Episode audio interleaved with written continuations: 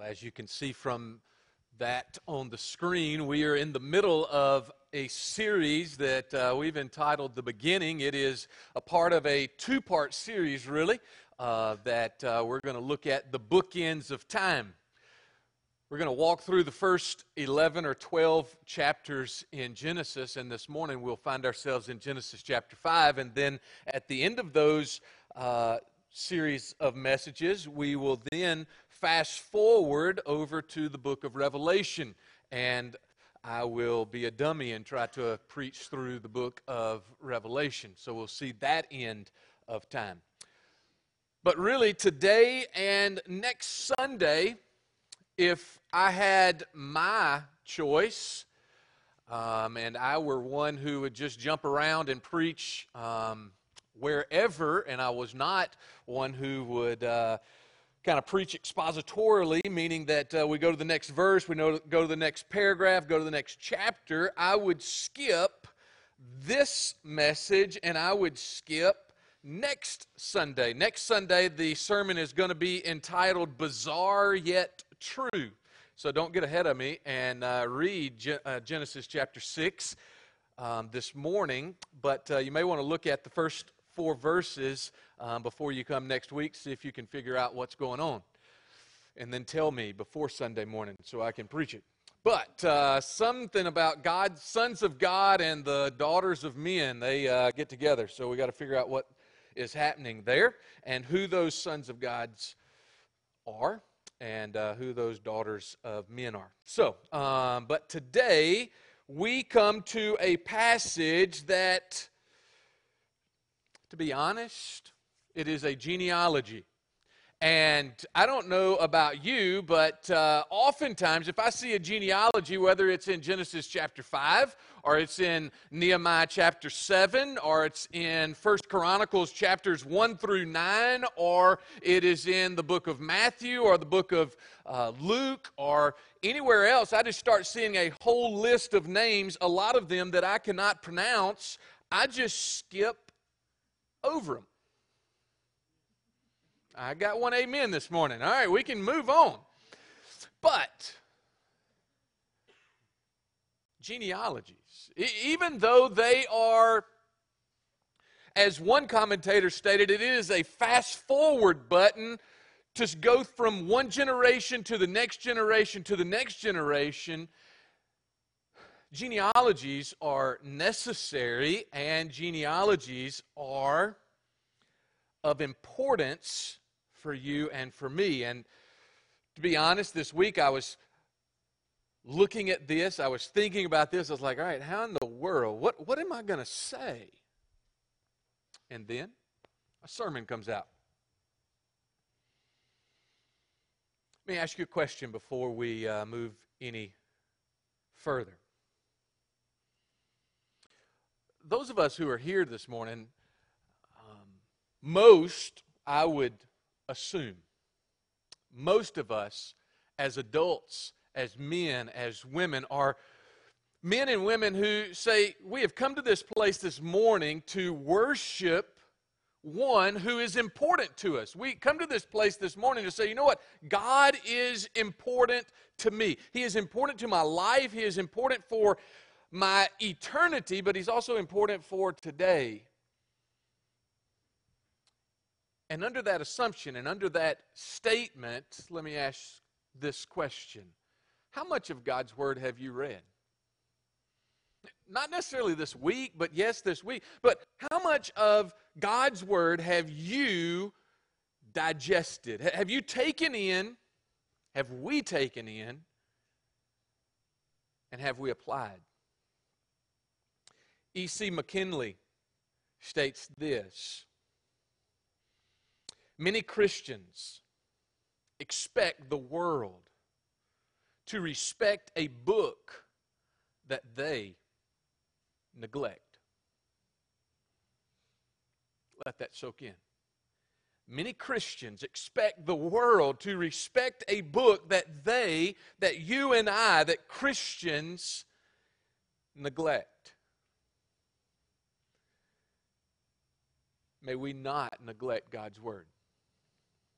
The Bible can change your life. The Bible is full. The Bible is timeless truth. It's not just truth that, that was relevant and that was good 2,000 years ago or 4,000 or 7,000 years ago. It is truth today. Before we get into this passage, might I draw your attention to four statements that would help you, would help any of us as we read a passage of Scripture to understand what it is and to apply it. The first is a question Why did the author include the passage?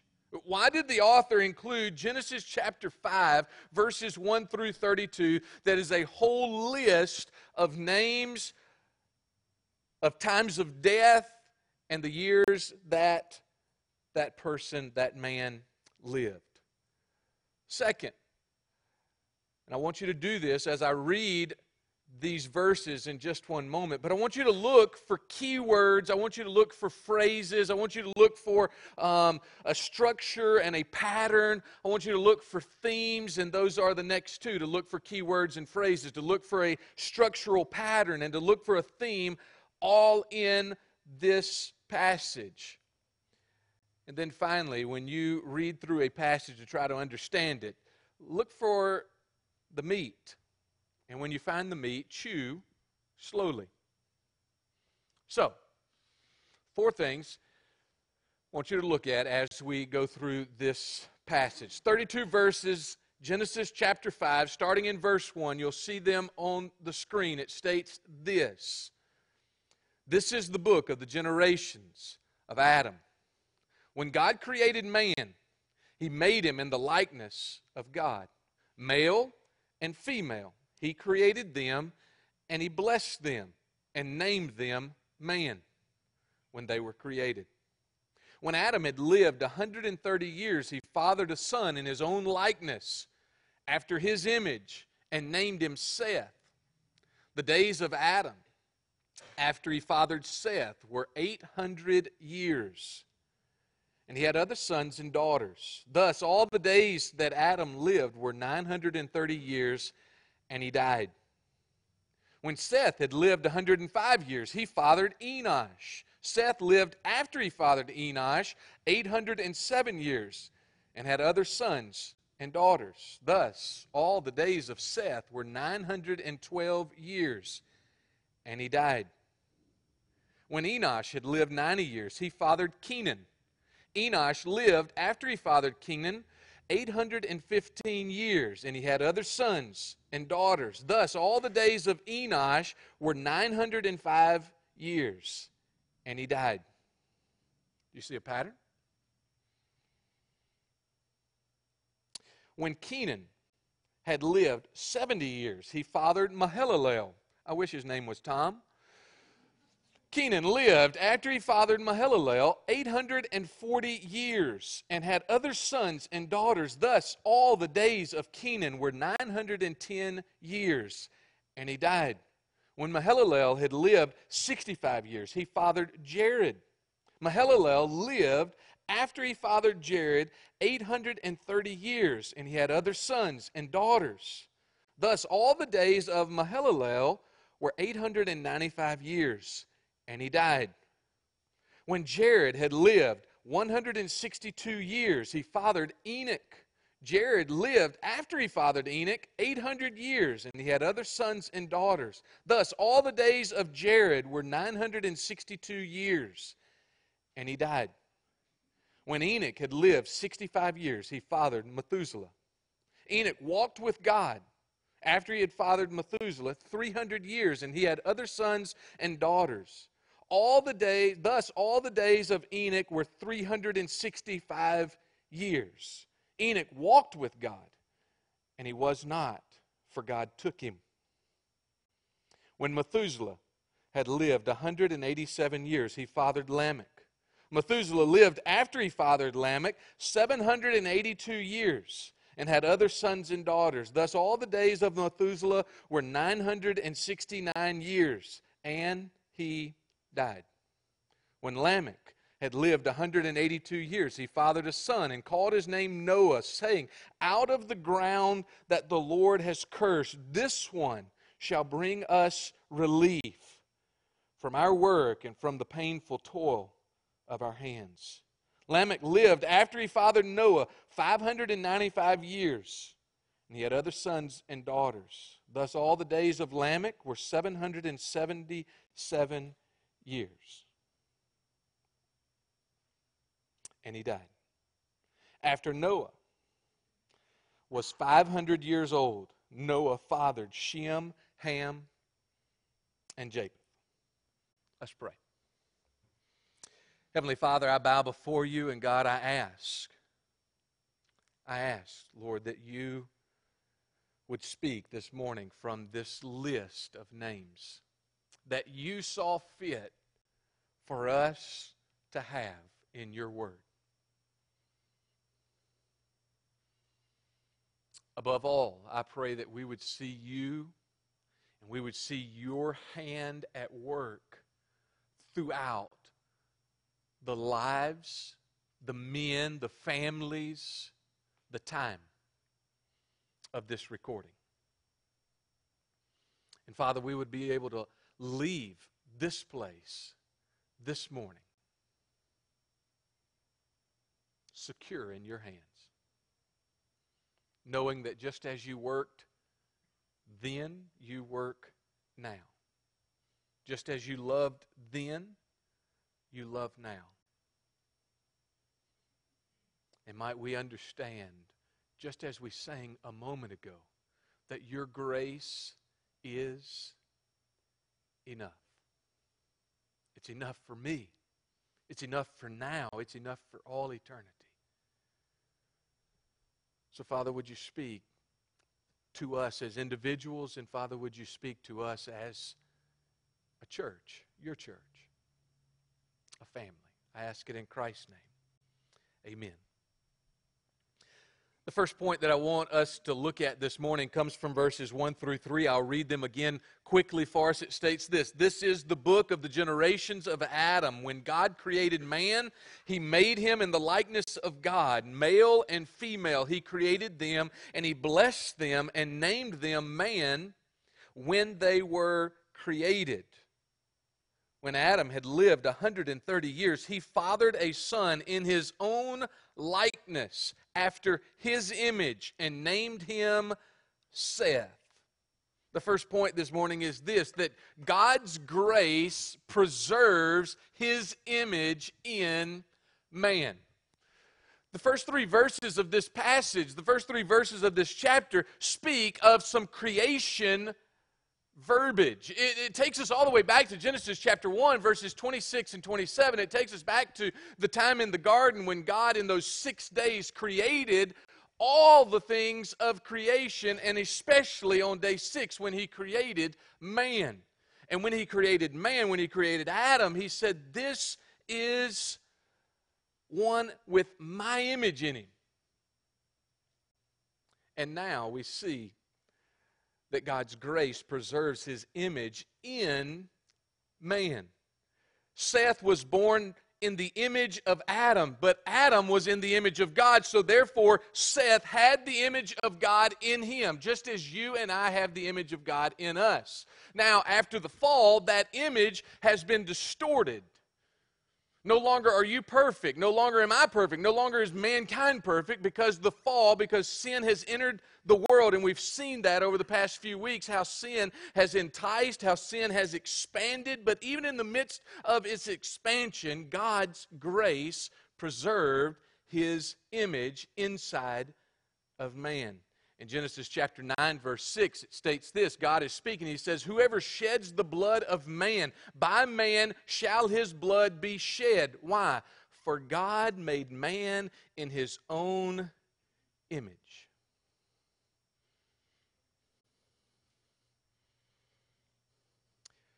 God's grace preserves his image inside of you. That is why of the billions and billions of people on the face of the earth today. Some 7 billion. there is a void inside each and every one of them that can only be filled by God. Every single person on the face of the earth is seeking to worship something, someone. Multiplied myriads of some things, or multiplied myriads of some ones. But every single man, woman, boy, and girl on the face of the earth today, before, or ever will be, seeks to worship. All because of God's image. We know there's a void. We try to fill it with everything. We try to fill it with pastime. We try to fill it with, with work. We try to fill it with other relationships. Yet, we find ourselves just like Solomon. says it's vanity upon vanities. It is chasing after the wind. Because the only thing that can fill the void in you and the only thing that can fill the void in me is God.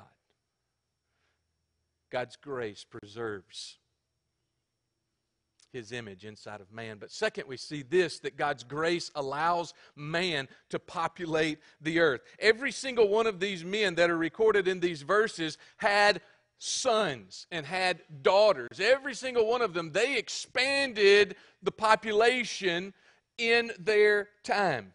And it grew and grew and grew. I got a question for you. Some of you have heard it, some of you haven't. But think about this. Would you rather have somebody come up to you and say, I'll give you a million dollars? Or would you rather them come up and say, hey, for the next 30 days, here's what I'll do I'll give you one penny to start you out, and every day I'll double it? Which one would you rather have? Well, if you're a smart person, you'd want the penny. Because at the end of 30 days of having one penny and doubling it every day so that the next day you get two, the next day you get four, the next day you'll get eight, then I, I can't remember how many. But at the end of those 30 days, you'll have $1.6 million. These people, just Take that into consideration that these people, they lived some 900 years. They lived some 840 years. They lived in 910 years. They lived 777 years. They lived 782 years. They lived 969 years. All of these men, all of these people had numerous children, and the population grew. The end could have been so quick Think about it for a second. The end could have been so quick. God said to Adam and Eve in the garden, Hey, if you eat of this, you will die. They ate of it. He could have just annihilated them, and there would have been two, and it would have been over. But he also commanded them, He said, Hey, here's what I want you to do. I want you to subdue the earth, I want you to fill the earth, multiply in it. And that's exactly what they were doing.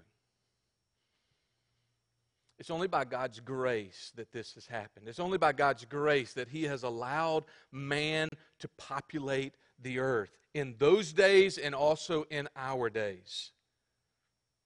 God's grace allows mankind to populate. The third and fourth points this morning, I want to spend a little more time. The third is this that God's grace prevails through sin, prevails over sin by granting long life. I just stated for you a number of these men and how long they lived, and you're like, there's no way in the world that these guys could have lived that long. That, that's unheard of.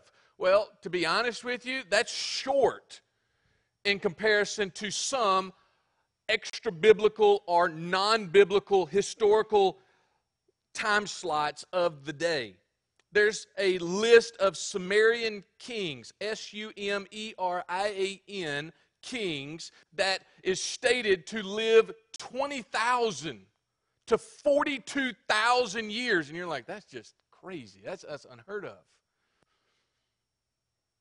900 years doesn't sound very long then, does it? 42,000 years? Egyptian uh, histories state that there are kings and pharaohs and nobles in their day that lived hundreds and thousands even of years. It brought to my thought and to my mind a song by the name by a group named Alphaville back in the 80s. Some of you weren't born then, but Alphaville back in the 80s sang a song. You can listen to 104.5 and you can still hear it. Forever Young.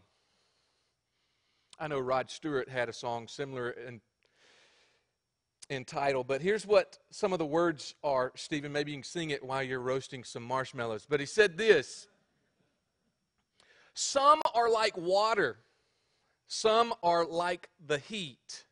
Some are a melody, and some are the beat. Sooner or later, they will all be gone. Why don't they stay young? It's so hard to get old without a cause. I don't want to perish like a fleeing horse. Youths like diamonds in the sun, and diamonds are forever. So many adventures couldn't happen today. So many songs we forgot to play. So many dreams swinging out of the blue. We let them come true. Forever young. I want to be forever young. Do you really want to live forever? Forever and ever? Forever young. I want to be forever young. Do, do you really want to live forever? Forever and ever. That's what we're all trying to do. We're all trying to live forever. We're all trying to be young, are we not? You know, this week, uh, Paige and the kids were gone, and so I sat in my recliner in no conversation, glued to a screen more than I normally would. And as I was glued to a screen, I started flipping through the channels and I just started counting. How many channels deal 24 hours a day with us being young?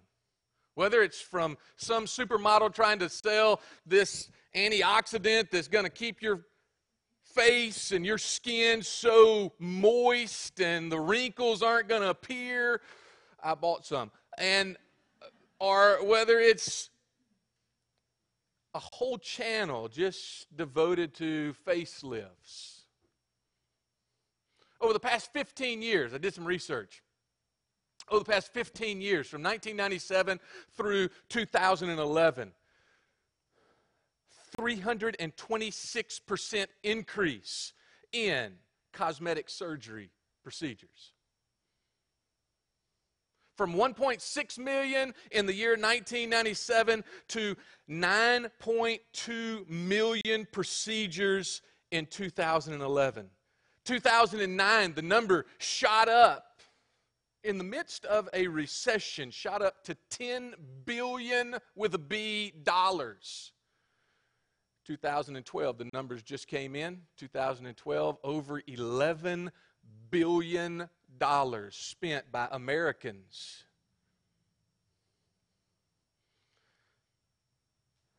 to put Botox in a forehead, to fill up a lip that was not looked at as full, to Hey guys, here's your favorite one, just for the guys, not for the ladies, to uh, get your nose fixed. Second favorite for the guys, which has increased 121% in the last 10 years, you get your love handles taken care of. We all want to be forever young. Why are we so caught up in this world? Why do we spend millions and billions of dollars each and every year?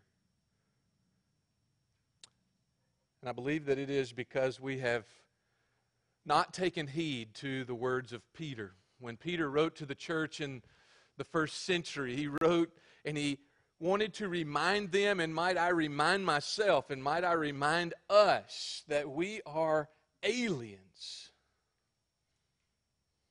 We are pilgrims in this land. This is not our home. Our home comes after this stop. And until we come to the realization, until we come to the place in our lives, we will be chasing after youth just as this nation. My first pastorate, I pastored in the middle of about 25 million pine trees down in South Mississippi. And um, the church that I had the um, privilege of pastoring was a church that was growing older. The first year that I was there, I had 13 funerals.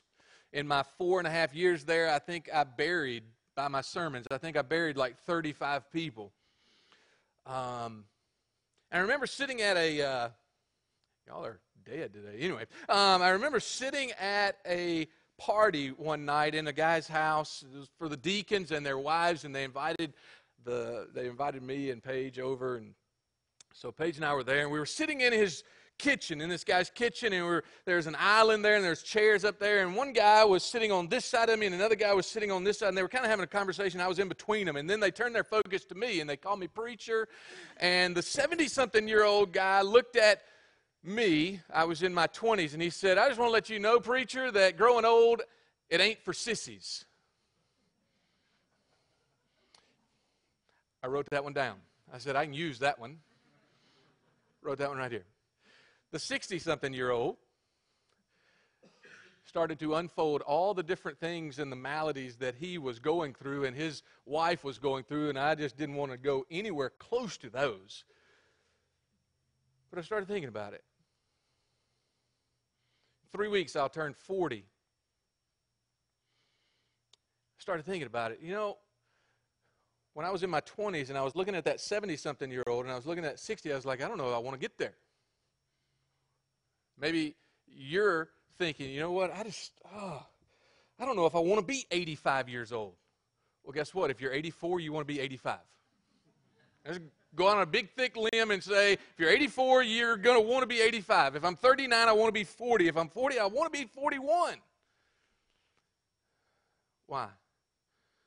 Well, there's a number of reasons.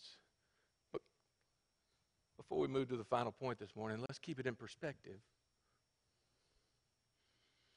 Might you and I understand that, yes, we might live to 41, we might live to 61, we might live to 91, we might even make it with Willard Scott and all those folks at 101 or 113. But might our focus not be on here? Might our focus be on the days and the years and the decades and the millennium to come? A fourth and final point this morning is this. In the midst of all these men who lived, fathered this son, and fathered other sons and daughters, and lived this long after they had fathered this son, and ultimately they died, God's grace provides for you and for me an example of a meaningful life. Verse number 21 down through verse 24. Genesis records these words When Enoch had lived 65 years, he fathered Methuselah. Enoch walked with God after he fathered Methuselah, 300 years, and had other sons and daughters, and thus all the days of Enoch were 365 years. Enoch walked with God, and he was not, for God took him.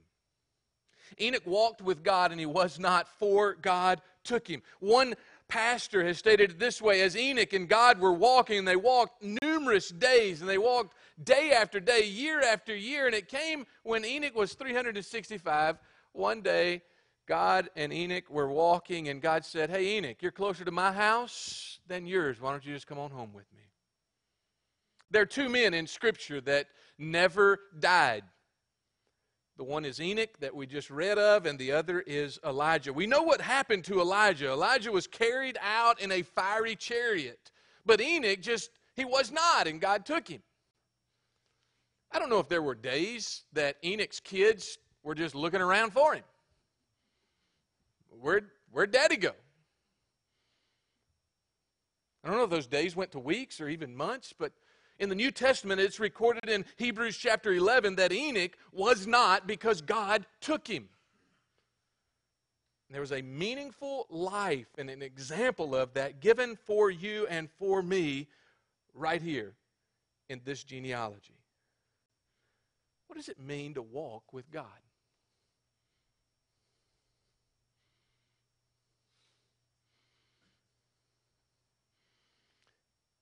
Enoch communicated with God. Enoch had conversations with God. He's walking and he's working and he's talking, and nobody else is around. It's just Enoch. But God's listening, God's speaking. And there's a meaningful life that is here. It's a great example of what our lives should be filled with. Our lives should be filled with the same thing that Enoch's life was filled with. His life was filled with the desire to please God. What's your life filled with? What's my life filled with?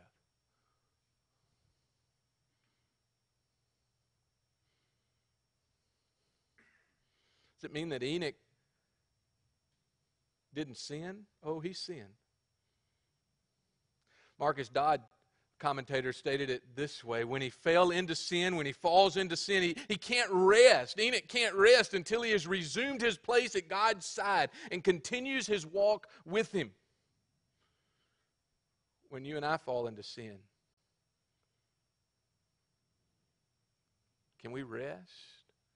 Do we follow after that sin, or could we find ourselves like Enoch and just not rest until we're back at God's side? if there was one thing that God could give you, if, if you found yourself like Solomon did, and God came to Solomon and he said, Whatever you want, one thing, whatever it is, I'll give it to you. Ask me whatever you want. What would it be? Maybe for some of us, it'd be just get me out of debt. Million dollars. Long life.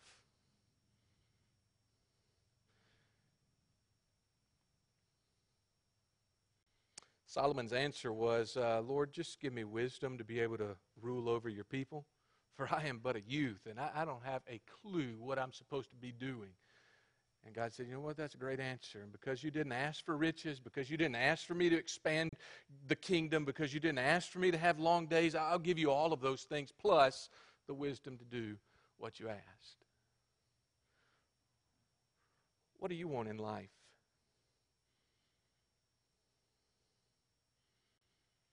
John Piper states this. He says, preferring anything, anything above Christ is the essence of sin. Many of us here today, we, if we were honest, we would say, you know what, I do prefer things more than I prefer Christ. I, I, I do prefer. I, I have this leisure. I have this pastime. I have this team. I have this, this family member. I have this job that I prefer more than Christ.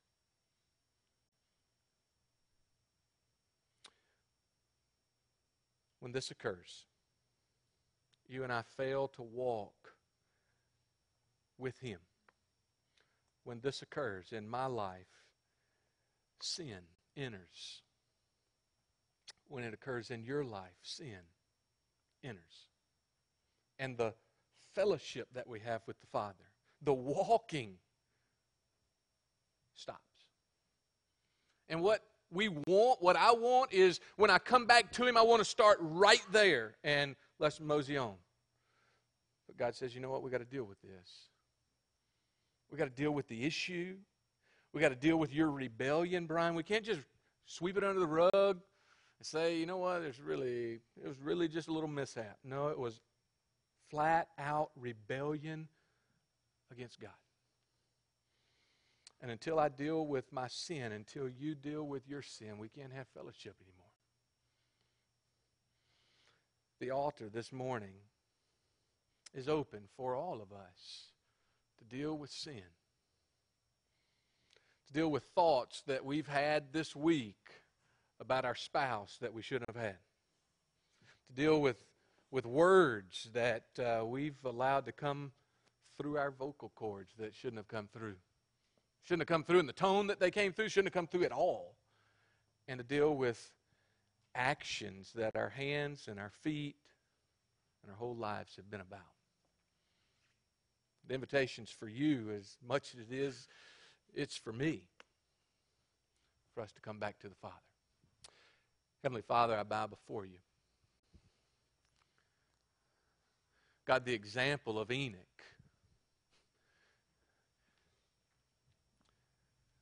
Lord, I'm reminded of, of what others wrote of him in the blackness of the night that was around him, how he lived his life. It was a shining light. Father, it seems as if all of us are in the midst of darkness in the lives, in the culture, in the world that we live in. Father, might my attitude be one that reflects you? Might my thoughts be those that reflect you? Might my words, my actions, might they be done in obedience for you?